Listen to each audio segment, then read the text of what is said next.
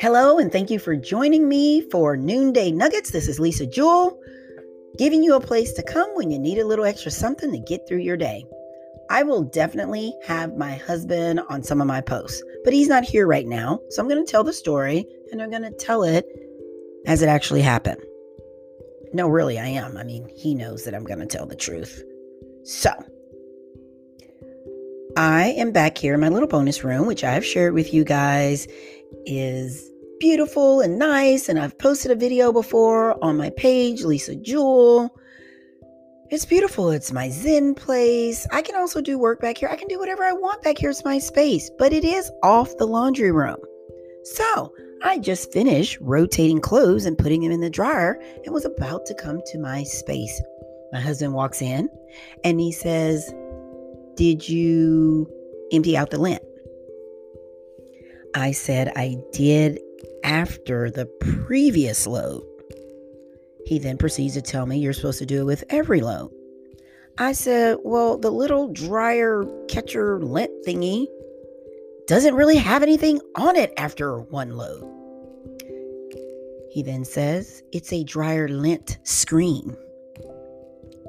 Oh, great. So you get points for knowing the technical name. Did you not know what I was referring to? Did you not know that's what I was talking about? I'm pretty sure you did. Well, you didn't say it correctly because it, so it could have been anything. Wow. Wow. Okay. So I see I see what page we're on. You're on this. You're going to be right page. Okay. All right. Well, we've been married almost 30 years. So I can either choose to play this game or not. So I decided I'm going to play for a little bit. And I said, "Okay, as I said, regardless of the name, it doesn't really have anything on it after the first round. Well, it's going to impact the efficiency of how the dryer runs. I was like, Are you kidding me right now? Okay. No, it's actually not. Uh, you can look it up. I'm not going to Google because you can look at the directions. Okay, we we've had this dryer for how many years? I don't know, five, six, seven, eight. You really think I still have the paperwork? And even if I did, you really think I'm gonna go pull the paperwork out? He goes, Well, if you did, then you would see that you're impacting the efficiency of the dryer. Yes, just as I stood silent just then, I stood silent a little bit longer as I um, lovingly looked at him with adoration and respect. Well, maybe that was in my heart. It might not have reached my face yet.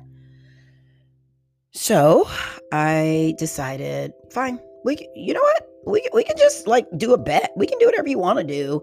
And I'm not going to change it after this. And when it's done with this load, then we can pull it out and we can take a look at it. I don't think that's necessary. Plus, I already know. Great, great. I'm glad you know. Glad you know. I don't know. So let's just wait and run this load. Matter of fact, we can run two more loads and then there's going to be some lint to pull off. And truth be told, it could probably stay on for another two more at least and then it would be full. Now, I don't wait till it's full, and I'm sure my children who have returned back home, that's a whole nother podcast, some temporary, some I think is going to be forever. Another podcast. They don't change it. So I know when I change it. We proceed to look at each other, deep into each other's eyes, and decide without words that the game is over. And then we crack up laughing. And he goes, This is going to be a podcast, isn't it? I said, Oh, yeah, we should probably do it together, which he agreed. However, I was in the middle of doing some other podcasts, so we didn't do it together at that time. But I promise you, we are going to have so many opportunities for him to be on, and it will be quite entertaining. So, what is the point of this? Number one, if you and your spouse have discussions like this.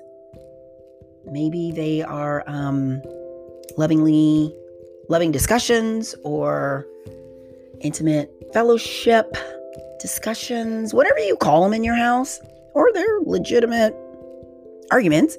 Whatever it is, just understanding the scope of life. It's really not that important. Old school used to say, pick your battles, and there's definitely some truth in that as a woman, from my perspective, I, I can't even just say, I, I think it's a little bit because I'm a woman, but then also some of my personality. I, I don't need to be right. Now, earlier when I was younger, and immature. Yeah, I needed to be right pretty much all the time. I've matured, took a long time, but I've matured. And like I said, I've been married for pretty much almost 30 years in about 30 days. And therefore, it's just not that important. If he needs to be right for whatever reason, he can have it.